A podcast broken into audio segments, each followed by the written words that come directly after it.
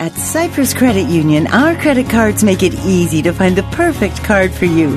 Like our Visa Platinum Rewards card, where you'll earn one point for every dollar you spend plus bonus points at select retailers. Plus, earn 10,000 bonus points when you spend $1,000 in the first 90 days. Get your rewards card today at cypruscu.com. Cyprus Credit Union. Insured by NCUA Equal Opportunity Lender. He covers the Nets for the New York Daily News. He's also the co-host of the Certified Buckets podcast. He's Kristian Winfield with us here on Jake and Ben. Kristian, thanks for a few minutes. How are you? I'm doing well, man. I feel like no no day is is pretty calm in Brooklyn, man. It seems like every every day there's some something crazy going on out here, and now we've got the Jazz coming to town. So uh, should be a fun night. How about yourself? How you guys doing? We're doing well. It's Great. been, you know, the Jazz have had a little bit of an up and down season. I think fans have been disappointed by the record. You know, after having the best record in the league last year, to be fourth right now with 11 games to go, Jazz fans have been a little frustrated. I can't imagine what the expectations were in Brooklyn with James Harden, Kyrie Irving, and Kevin Durant, and now they're, you know, they're they're going to have to play a play-in game most likely uh, to, just to get to the playoffs. What's this regular season been like to cover, and how have fans reacted to it? I, know you say you you can't imagine what the expectations could have been, but you can. I'm, I'm pretty sure we all can. There there were championship expectations going back to last year. You know what I'm saying? When James Harden comes here via trade, and then the beginning of this year, you're still thinking, okay, well, last year if Kyrie doesn't get hurt, if Kevin Durant is wearing one size smaller shoe, maybe we're having a different conversation. But you know, we had free agents that were talking about, hey, we just want to run it back because there's unfinished business. Now it looks like a championship is, you know, it's still the goal, yes, but it, is it attainable? That that remains to be seen. You've got a player in Ben Simmons who I'm sure we'll get to at some point on this call who has yet to play. Kyrie Irving is part time. And you don't want to overload Kevin Durant because of his injury history, and you need to preserve him for the playoff run. But at the same time, you've got to start winning some of these games. If you're the Nets, if you look at the schedule, there is a chance for this team to creep out of that eight spot and maybe even overtake the Cavaliers or the Raptors for that six seed based on how those two teams play. Um, but that's not possible if the Nets don't come out and really try to win every single game possible, starting tonight with Utah. But and it, the blows just keep adding up. Now Goran Dragic, we don't know if he's going to play. He's questionable with, with I believe, what left knee soreness. Um, it's just that's the type of season it's been for the Nets. It's one thing after another after another, and uh, we just don't know if there's going to be enough time for them to put it all together by the end of the season. All right, Kristian, you mentioned Ben Simmons, and I, you know what? I have all these questions about the Nets that just feel like the most obvious questions that I should know, like the answer to, or we should, uh, that we, we need to ask you. But is, is he even going to play? Oh no, no, no, no, no! God, no! He's not playing tonight. Not, Uh, not tonight. see I mean, um, yeah, I mean at all. Oh well, that that's that's the biggest mystery, right? Because at first, when Ben Sim- Ben Simmons got here on February 10th, right, and the Nets from that point said, "Hey, you know, he's out of shape," right? Which is odd of a 25 year old, presumably healthy young man who said he'd been training away from the team, even though he's been away from Philly. He said he'd been in great shape. He's been training, and he was he basically made it seem as if he's ready to go. And, and then you know the Nets like to do this thing called ramping up. Everybody has a different word for it. In Brooklyn, they call it ramping up, where they want a player to have you know, a little bit of leeway before playing their first game so they're in adequate shape. I'm like, okay, we'll give Ben a week, two weeks tops. Right, two weeks goes by and now you've got a back injury that comes out of nowhere, right? At first they're saying it's back soreness, back tightness. They never announced the MRI. Steve Nash just mentioned that Ben Simmons had an MRI a few weeks ago, about three days ago. Three days ago, he said, "Hey, Ben had an MRI that that showed some sort of back injury, be it a strain or something along those lines." So he's been dealing with something more significant that the team has led on this entire time, um, and now he just got an epidural, which is supposedly supposed to help him either play through this injury or accelerate the re the rehab process. I don't know what's going on with Ben Simmons. The only thing I know is that he has not practiced yet. Uh, he has not played in. He hasn't done individual drills since undergoing that epidural not too long ago. And Steve Nash has no answers. If you ask him anything, he's like, I don't know, I can't remember. It's, it's almost like talking to a couch at times, and it's it's unfortunate because he's he's in an awful spot where he's got to, you know, what I'm saying, cover up for everybody. Everything else is going. If it's not Kyrie, if it's not Ben Simmons, it's something else. But the Nets aren't necessarily giving us any any information with Ben. Um, and if you had to ask me, I don't know. It, like when you're just looking at the schedule, 11 games left, 10 after this game tonight against Utah. It, it just doesn't compute that there will be enough time for Ben Simmons to play regular season games uh, before the playoffs start. And, and then what of Kyrie Irving's availability to play in Brooklyn going forward? I mean, is there any belief that that will change before the playoffs or during the playoffs, or is it totally a guess at this point? Well, here's a date to watch out for. April 7th is when the Yankees have their home opener. Um, and that is, I think, the Nets' last saving grace here is if the mayor is going to bow down to the powerhouse that is the Yankees and the Mets and baseball in New York City, then as a result, Kyrie might be able to play because there are several unvaccinated players on the Yankees and on the Mets, and some of them don't have any intentions of getting vaccinated. And it, depending on where you play, you don't have to, right? You could play in New York and you have to be vaccinated. You could play in Cleveland and you don't.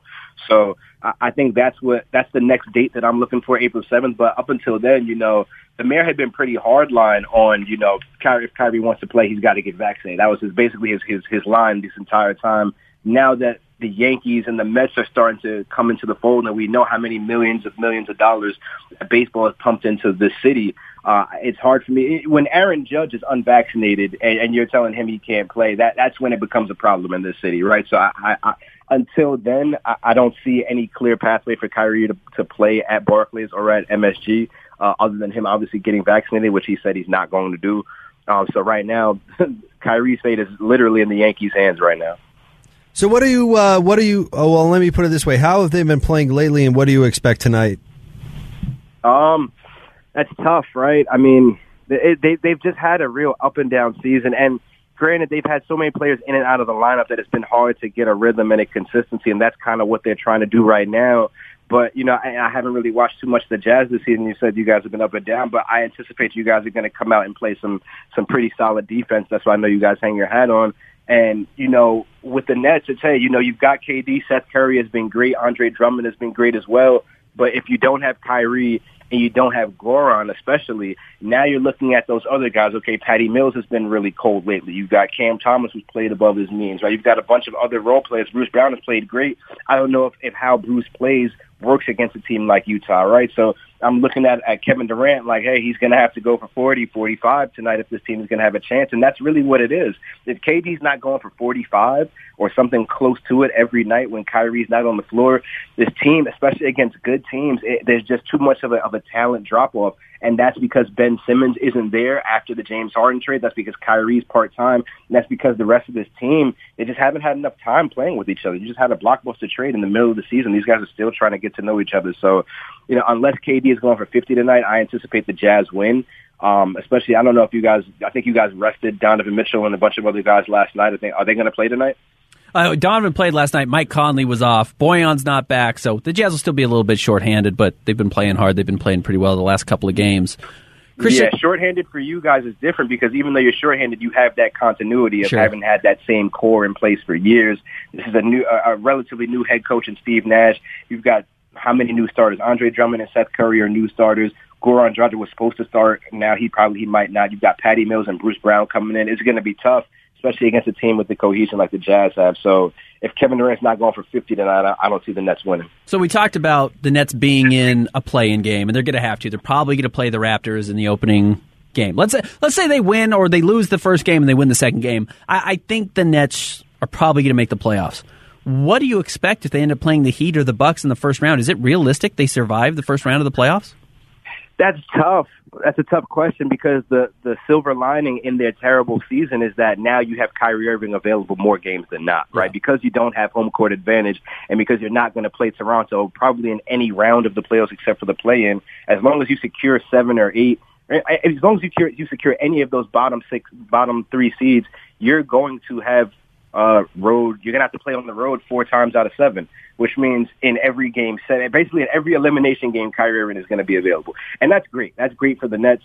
That, that's great unless you lose two and then you have to go back to Barclays. I guess not every elimination game, right? But if you've got Kyrie and KD on the floor, um, even if this team doesn't have Ben Simmons out there, I think that just the additions of Andre Drummond and Seth Curry, especially when you consider Joe Harris is out for the entire season and the Nets hadn't really had a sustainable answer at that center spot, Andre Drummond has been a, a game changer for this team, and Seth Curry has just spaced the floor, and he's proven to be more than just a shooter. He can put the ball on the floor, finish at the rim, make the right pass, even run the pick and roll from time to time. And then you add Kyrie back to that mix, you add KD back to that mix. And I said, hey, I don't know if Ben Simmons will play in the regular season, but if they make a playing game and they're in the playoffs, I think that's enough time to get them back on the floor. So it, it, you know, Andre Drummond said something really interesting the other day. He said, "Yeah, you know, with Ben coming back to the season so late, it's kind of going to be like playing pickup basketball, where you don't really know how to play with the guys that you have, but you got to go play with them. If you, if the Nets put their five best players on the floor, and Kyrie and Ben Simmons are part of that five, I think they find a way to talent their way to a lot of wins. When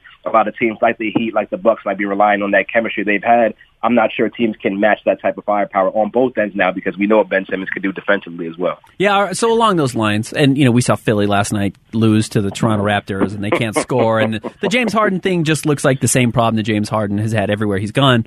So, who's the best team in the East right now, and who would you think is representing the East in the finals if you had to pick today? Um, that's a tough question. I'd probably still lean Milwaukee. I know they haven't had the best uh, regular season so far, but just having that championship last season, they've got that confidence of knowing what it takes to get there already. I love Giannis. Um, I, I think he's just unguardable. And then you've got the other pieces. Jrue can shut anybody down. Khris Middleton, when he's on, can get a basket. Bobby Portis has been playing out of his mind. And now you're telling me Brook Lopez is coming back and he can space the floor and protect the rim. I like their odds. Um, I like Miami as well. I think Miami is one of the few teams that the Nets don't want to meet, even if you've got Kyrie. You know that the Heat are just that type of team where they they're going to defend the full length of the floor. They're going to play with pace, shoot threes. You add Kyle Lowry to that mix, they're tough. Um, I, I don't like that matchup for the Nets. You know, I, I consider the Sixers to be imposters in a way. They added James Harden, yes, but now you're starting to see flaws everywhere else. You're starting to see Tobias Harris cannot be your third best player or your fourth best player if you're considering Tyrese Maxey that third best.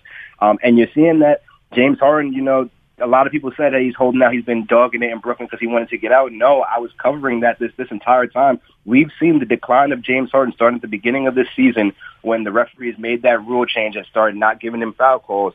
Once he doesn't have those foul calls, those free throws really compensate for other shortcomings in his game. He's turnover prone. He slows the game down. He he's not the most inefficient. He's not the most efficient shooter. He he doesn't play very good defense outside of the low post, right? So now you're looking at different things, and then you're telling me now he's also throwing the ball over. I, in his last few games in Brooklyn, I think he had like seven turnovers, eight turn. It, it was crazy. And then last night he, he starts. I think he threw the ball away on three straight possessions. I think Philly fans are starting to. See, I think he got booed by Philly fans mm-hmm. last night, and they're starting to see that this is the player. If he doesn't step it up and, and prioritize basketball as, as what's most important in his season, I don't know if if I'm Philly, I don't know if I sign this guy to five more years, right? Or do you have to trade Maxey and Harris to get that third piece because maybe there's somebody out there like a Bradley Beal that can help the situation along? I'm, I'm not high on the Sixers at all this year.